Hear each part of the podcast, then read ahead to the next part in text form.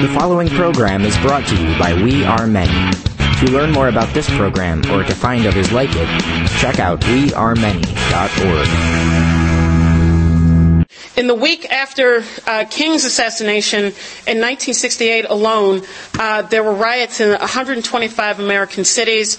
Um, more than 21,000 people uh, were arrested in that seven day period um, alone. The 500,000 number of African Americans who participated in some way or another in the rebellions of the 1960s was an equal number to uh, the number of American soldiers serving in Vietnam. Uh, so this wasn't an isolated incident. This wasn't a few people peripherally on the margins uh, participating uh, uh, in uh, this urban Uh, rebellious activity. This was a mass uh, uh, expression of a mass discontent within um, African American communities with the system. Um, and in addition to that, this was no mindless rioting. In the aftermath of the Watts Rebellion in 1965, and a study conducted found that more than 58% of respondents, um, of people who had participated in Watts, said they thought the effect of the riot would be favorable. 54% of those arrested thought the riot would, quote, help the Negro cause. 51% thought the riots would make whites more sympathetic to the problems of blacks. And more than 80% thought it would make white uh, America more aware of the problems facing uh, um, the African American community. Now, there were two factors that fueled the turn uh, to black power. The first was the civil rights movement itself. Um, blacks in the North did not need a civil rights movement to know that racism existed um, in the in the North. So the the the, the idea that the black power movement was only in reaction or relationship uh, to the Southern Civil Rights Movement, I think, is a wrong one. Um, instead, the Civil Rights Movement both raised the expectation of Northern blacks by showing that you could fight racist and racism and actually win and have success and, and force the government to in, enact um, uh, legislative changes. And it also enraged African Americans in the North. During the Watts Rebellion, for example, it was reported that there were audible shouts of Selma that could be heard through the streets um, during that, that riot. Selma, uh, in 1965, um, civil rights marchers uh, in Selma, Alabama, attempted to cross uh, a bridge to the capital of Alabama and were violently repelled by uh, uh, state troopers. Um, it was in that march that um, now uh, black Congressman uh, John Lewis from Georgia, who was recently uh, referred to as a nigger by uh, Tea Party uh, uh, racist at a protest in uh, in Washington D.C. around the Obama health care bill. this was the protest where John Lewis was almost beaten to death um, by Alabama state troopers, um, and so there was a connection for people in uh, Watts to what was happening um, in the South, and, which prompted the chants um, of Selma during that rebellion.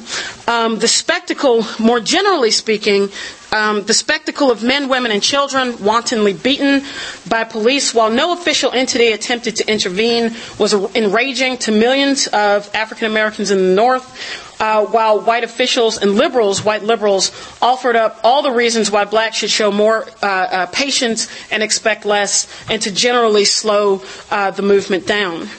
The other factor in the development of black power consciousness were the conditions that existed in the North itself. The great migration of African Americans from South to North during both the First World War and then the Second World War transformed American society um, and specifically American cities.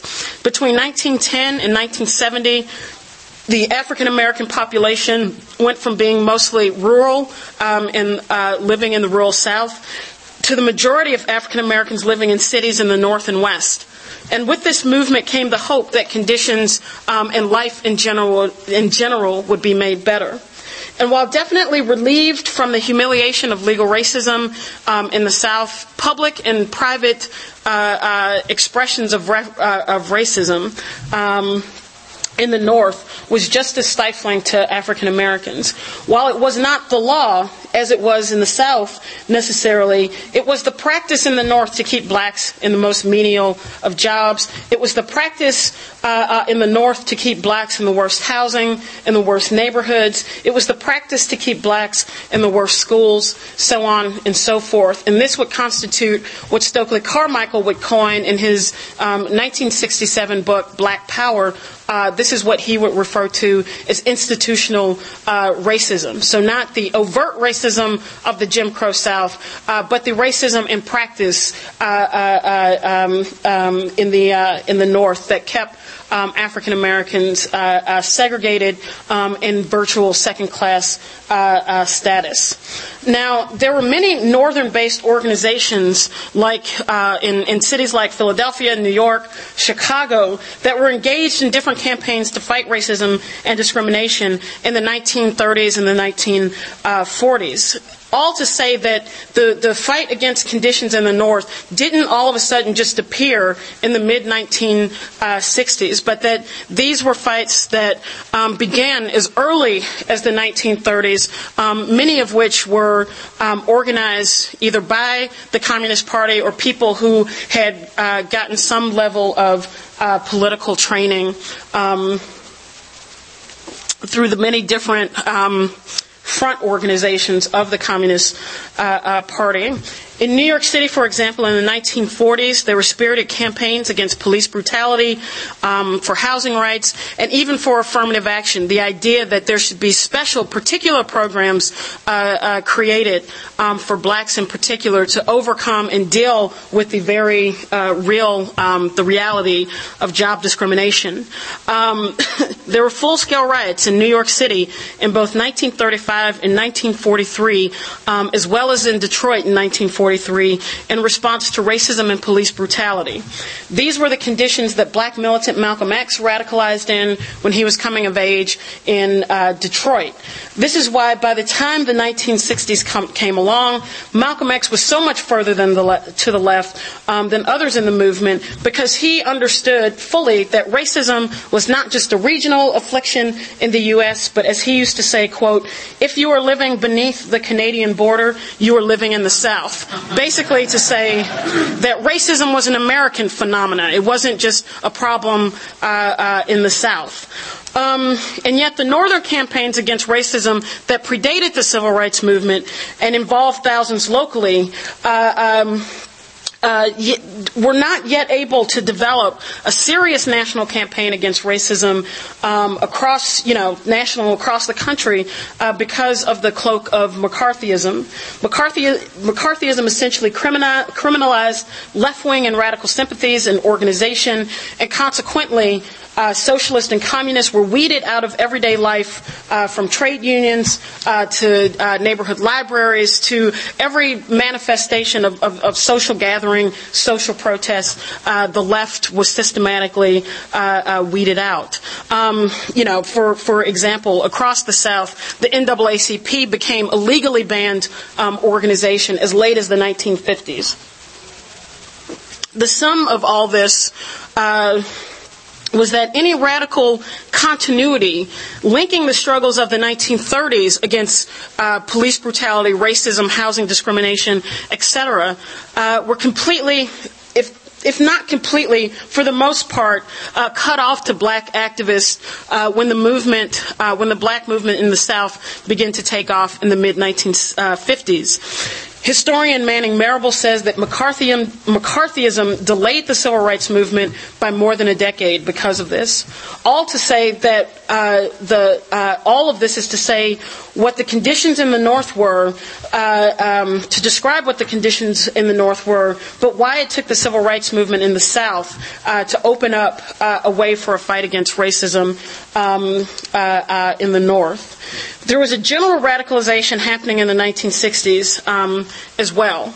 Uh, the radicalization was fueled by the gap between official American rhetoric uh, from being champions of democracy to promulgating a notion of an American dream and the obvious reality that for many people in this country, neither democracy or the American dream were achievable. From the Vietnam War to each instance of white opposition uh, to the civil rights movement, this radicalization um, uh, uh, was fueled. In the North, um, the radicalization, uh, again, was also fueled by the growing expectations that were raised in the uh, uh, South. Um, but not exclusively connected to the South, um, because it's not to say uh, uh, as if blacks in the North were only reacting to what was happening in the South. They were not. They were primarily reacting to Northern racism and segregation.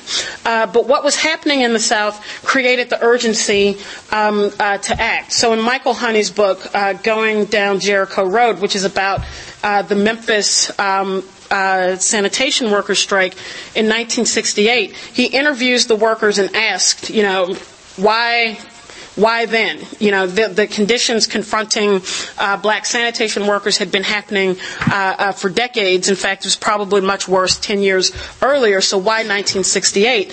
Um, and one of the workers said there was an urgency. We, we didn't know why or if we would be successful, but we knew that we had to act. And it's not surprising, you know, in, in, in, in 1968 that this urgency uh, would be felt several months after, you know, the Detroit 1967 uh, rebellion, which to that point was the most um, was the most violent uh, domestic uh, uh, riot uprising in American um, history uh, to that point. Um, but uh, so, so there's a, a, connection to what is happening um, in the South, but there's also a reaction to what is happening in the North. So, for example, in 1965, five days after LBJ signed the Voting Rights Act, which unequivocally gave African Americans in the South the right to vote, the Watts Rebellion happened. Five days later. Um, now, some have said that this signified the almost formal uh, shift of civil rights activism from the South to the North. That this was the, the sort of formal um, uh, uh, happening of, of, of black, uh, of, of, black power. But that would really be to reduce the rebellion um, in Watts to um, being connected to issues that were happening in other parts of the country, not what was happening in Watts or not what was happening in, in California. Um, so in reality, Watts was a long time coming in California and probably had more to do with the enshrinement of an openly racist housing proposition that was successfully implemented um, in 1964. In 1963, the California state legislature had passed a fair housing law prohibiting racial discrimination in any public and private housing in the state. And in response to this, the California Real Estate Association created a ballot initiative, Proposition 14, that would overturn er, that would overturn the Fair Housing Bill and declare that in private property, owners had a right to discriminate. The proposition won with 65% of the vote. That ensured that African Americans would remain in segregated and inferior housing, all the while paying more for that housing. The, the Urban League did a study in the mid 1960s um, that uh, was incorporated into the Kerner Commission that showed that black people on average paid uh, uh, 10% more for inferior housing um, than whites.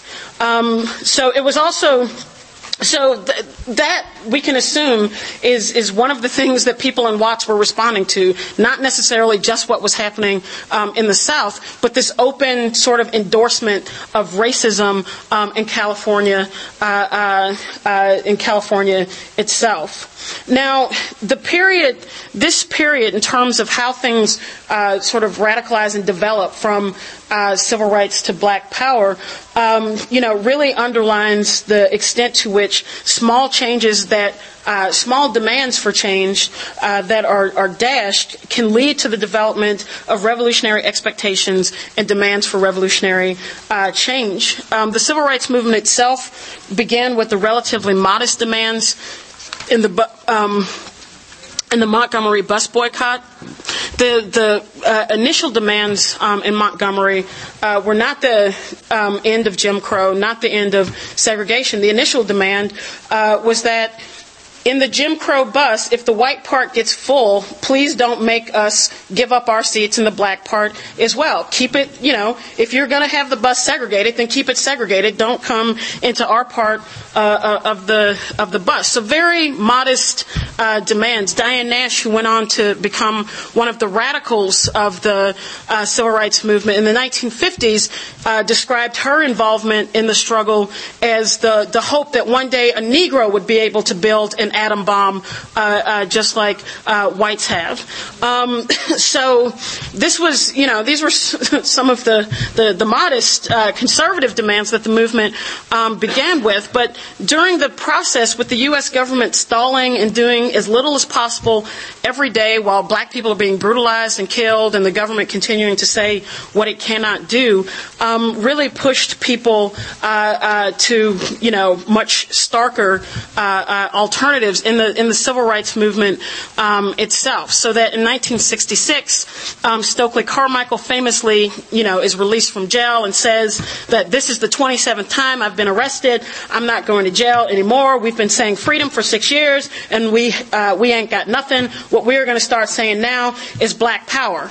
Um, and so black power instantly, and it's to say the the pre-story of what I've talked about is to show that you know this isn't the first time the idea of black power, black resistance came up is when he uttered these words.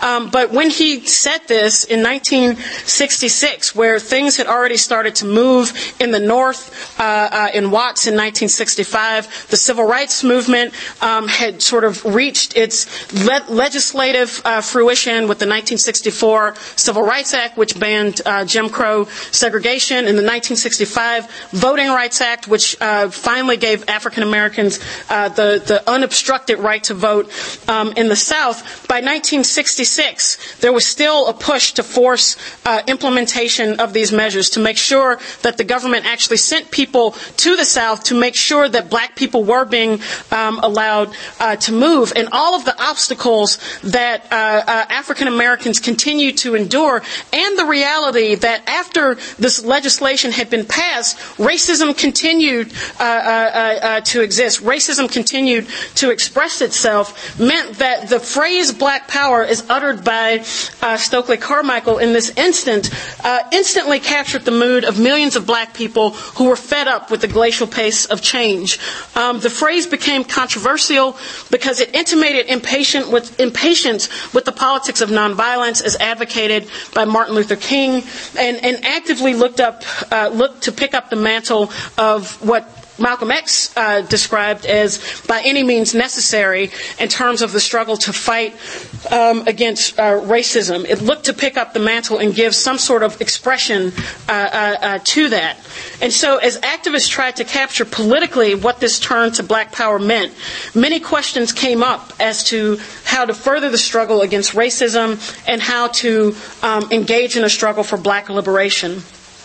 Um, uh, the contradictions that many came up against in defining the political agenda for Black Power um, made Black Power less of a politically cohesive movement and more like a mood encompassing millions um, of blacks. In that sense, Black Power is very elusive and, and means different things uh, to different people um, uh, uh, uh, during this time um, it became, you know, a, a, a, sort of expression, you know, not just for self-described revolutionaries, but for black nationalists, for black Marxists, for black businessmen, black conservatives, and, you know, yes, even uh, Richard Nixon, who uh, uh, talked about the expansion of, of or creation of um, black uh, capitalism and expansion of black capitalism in black inner cities um, as also an expression of uh, black power. Um, in terms of uh, the sort of um, politically the two high points of the era um, of, of, this Black Power era uh, that really captured the organizational expression um, of okay, of Black Power uh, were the Black Panther Party and the Dodge Revolutionary uh, Union Movement. Um, the Black Panther Party formed in Northern California in 1967, initially as an armed self-defense organization that looked to challenge police harassment um, and uh, police brutality, uh, but quickly morphed into a radical uh, political organization that captured the imagination and support of African Americans across the country very quickly, and that really tried to build um, a revolutionary organization whose aim was the overthrow of capitalism um, in this country. In 1969, the group's newspaper, The Black Panther, had a circulation of 100,000 copies per issue. Um, in that same year, 40% of blacks under the age of 25 supported the aims of the Black Panther Party, including the overthrow of the United States government, um, which is why they quickly became enemy number one uh, for the, the, the, the U.S. Uh, government. The uh, Black Panthers were uniquely different from any other formation in the 1960s for two reasons, really. One, because of its mass appeal. The organization was enormous, with thousands of members and tens of thousands of supporters beyond that.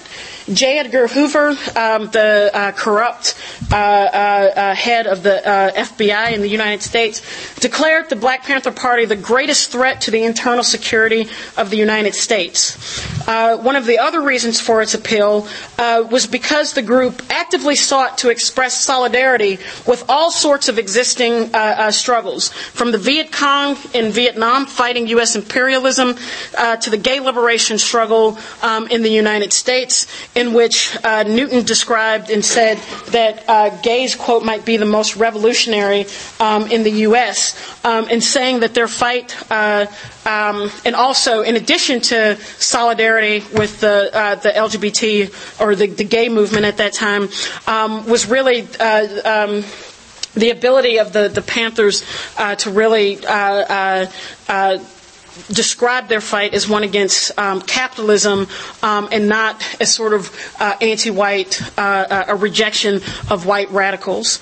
Um, and even though the Black Panthers did not organize whites, they viewed whites as allies in the struggle against racism um, and capitalism. And the, the, the, Black Panthers really paid a price uh, for their politics, for the politics of solidarity, uh, for their politics of looking uh, to white allies, and obviously for their revolutionary agenda agenda of, of fighting capitalism in the U.S. The FBI and U.S. government waged an unrelenting war of murder, espionage, torture, false imprisonment um, in an effort to destroy the Panthers and their legacy. Um, but politically, the Panthers were also vulnerable. They believed that those with the most to lose on their capitalism were the ones central to the fight against capitalism, uh, what they described as the lumpen proletariat. Um, in some ways, that was an understandable viewpoint, uh, based, especially when you have you know mass um, uh, uh ghetto rebellions happening that, as I said at the beginning, involved half a million African Americans. Um, and moreover, they looked at the third world rebellions where forces other than the working class uh, were leading those uh, revolts and drew the conclusion um, that the U.S. working class was racist, uh, was white workers, and really would offer no uh, support or solidarity to what they saw as a separate black struggle. Um, and the problem with that, the orientation on the sort of lumpen poorest of the poor, those who they declared had nothing to lose in the society, uh, really led to their uh, organization being extremely loose, being overwhelmed with people who were attracted to the guns and the, the sort of image of the Panthers, and not necessarily the political commitment uh, that it takes to actually build a revolutionary organization um, and to, you know, overthrow uh, the system of capitalism. Uh, the Dodge Revolutionary Union movement uh, was a different type of organization that was based in Detroit in the auto industry, which formed out of a Marxist study group between socialist students and black auto workers in the, 19, in the late 1960s. The movement itself was born out of a uh, uh wildcat strike um, in uh, Detroit in uh, May of 1968. Um, and in, uh, being in Detroit, uh, the DRUM perspective was that black workers should be the focal point of the struggle um, and the focal point of their organizing. Um, black workers were uniquely placed in Detroit at the center of uh, auto production, um, and revolutionary union movements spread throughout the Detroit auto industry and even other industries in Detroit, in hospitals, UPS, uh, uh, so on and so forth. Um, but despite that, they refused to organize white workers um, uh, and s- sort of said that that was the job of white radicals. And in some sense, you know, that strategy could make some sense um, in Detroit where there was a concentration of black workers, but was really not a strategy that could be exported uh, uh, widespread um, beyond that. And so a series of arguments develop within uh, uh, uh, DRUM, which becomes part of an umbrella group, the League for Revolutionary uh, black workers, and a series of debates and arguments ensue about whether or not to organize organize uh, uh, uh, white workers, what the relationship should be between students and workers, whether or not black workers should organize autonomously, so on and so forth, um, and eventually pulls the organization um, apart. And the ironic thing about these debates about, you know, the relationship between white workers on the one hand, should we ally ourselves uh, with whites in general, is that it's happening as a major strike wave involving both black and white workers in the post, the, the largest uh, strike wave involving both black and white workers in the post World War II era. Um, is unfolding from 1967 through 1971, which is eventually punctuated um, at the high point by an illegal strike of 250,000 uh, U.S. postal workers in 1971. Um, so the question of organizing white workers was not abstract. Um, many of uh, uh, the same white workers were facing the same pressures uh, that were being placed on the black working class speed ups, automation, uh, declining uh, wage value because of inflation, um, the, the um, the impact of the Vietnam War, uh, uh, so on and so forth, and, and, needed to be a part of a, a, necessary discussion about which way forward for all of these struggles. But these and other unresolved political issues limited the extent to which uh, uh, black power would go forward. At the same time, the system itself recognized that uniformly holding blacks at bay would continue to produce rebellion um, and revolt. Um, the reformers recognized the need to create a space for black frustration to be channeled. So there was an enormous radical, because there was an enormous radicalization uh, taking place, the Democratic Party began to open uh, its doors. All sorts of uh, social reforms are put in place. Um, everything, you know, is part to give African Americans a stake in the system and also to integrate blacks more into the system. Uh, blacks were encouraged to look to electoral politics and the Democratic Party as particular as a vehicle for political change. Um, Carl Stokes becomes the first black mayor elected in 1966. Um, and by the 1990s, uh, there would be more than 9,000 black elected officials um, in the United States, 99% of them running and operating um, as Democrats, uh, uh, um, as members of the Democratic Party. And while today it's easy to look cynically uh, uh, upon uh, this in the 19 uh, uh, upon this development, in the 1960s, when there were fewer than 300 black elected officials, and big cities like Chicago, Philadelphia, New York, etc., were openly controlled by bigoted political machines, blacks running for uh, office in cities where they were often the majority, or in neighborhoods and communities where they were often majorities controlled by corrupt white politicians, running running for office seemed like a logical extension of the struggle. It seemed like it was part of the struggle um, itself. It seemed progressive, uh, um, but only if more. Um, radical means for uh, change were taking uh, were taken off uh, uh were taken off the table. Um, revolutionary moments. Um, you know, and uh, there, there were parts of the 60s, particularly 1968, 1969, um, which seemed to present itself internationally, um, if not domestically, as a revolutionary moment, uh, don't last forever. And they don't even last for that long a time. Um, fueled with hope and confidence, people are willing to fight if it looks like they'll win in those uh, pockets and windows of opportunity. But when the tide begins to turn in the other direction, the momentum is lost. Um, and, and, and, those windows can close uh, extremely rapidly. By 1974, the American economy had begun to go into decline. Uh, uh, uh the results of Vietnam um, and other pressures internationally. And this economic downturn brought with it a new reality of ending social spending on, on programs and turning to a vicious campaigning of scapegoating uh, uh, of African Americans, of unions, of all the social progressive forces that had fought to open things up in the 1960s to really uh, scapegoat and turn the tide on those. And so by the end of the 1960s, there was a full scale attack on affirmative action and the other gains of the 19, uh, uh, by the end of the 1970s, there was a full scale attack on affirmative action and other gains of the 1960s movement. Moreover, activists who had been radicals and revolutionaries, uh, because of the failure of the revolutionary movement to break through, began to rethink their strategy as the mo- movement, as the U.S. went to the right, um, and, and to try to develop, uh, uh, uh, many concluded that they needed to be more pragmatic in their politics and either look to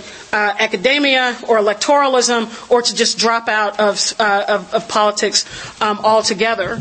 Uh, it, despite what eventually happened, um, not just to the Black Power movement, um, but to the, the radicalism of the 60s in general, does not diminish uh, the incredible and important contribution uh, that that turn to ra- that radicalization in the black struggle in the late 1960s, uh, in the late 1960s did in terms of expanding the welfare state, in terms of the, the black struggle itself, the, the engagement in, in urban rebellion itself, because of the expansion of the bureaucracy and the creation of food stamps and welfare programs, in and of itself created 12,000 uh, uh, jobs um, in, in, that were primarily filled uh, with African Americans, uh, uh, led to those programs directly led to a decrease of poverty in the United States. Poverty went from uh, in something like 1960, 24% of the population to 12% um, by 1970, directly as the result of the creation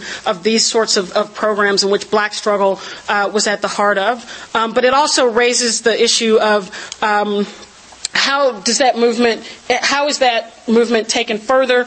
Um, how do we get beyond just social reforms that mitigate the worst aspects of racism and poverty that are created by the system and actually break through um, and, and, capitalize on the revolutionary um, moments that are uh, uh, presented? That's it.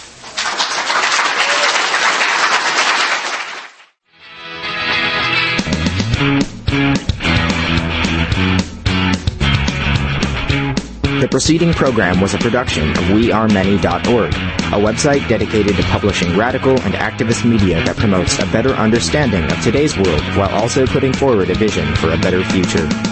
We Are Many is a project of the Center for Economic Research and Social Change. To learn more about this program or to find others like it, check out WeAreMany.org.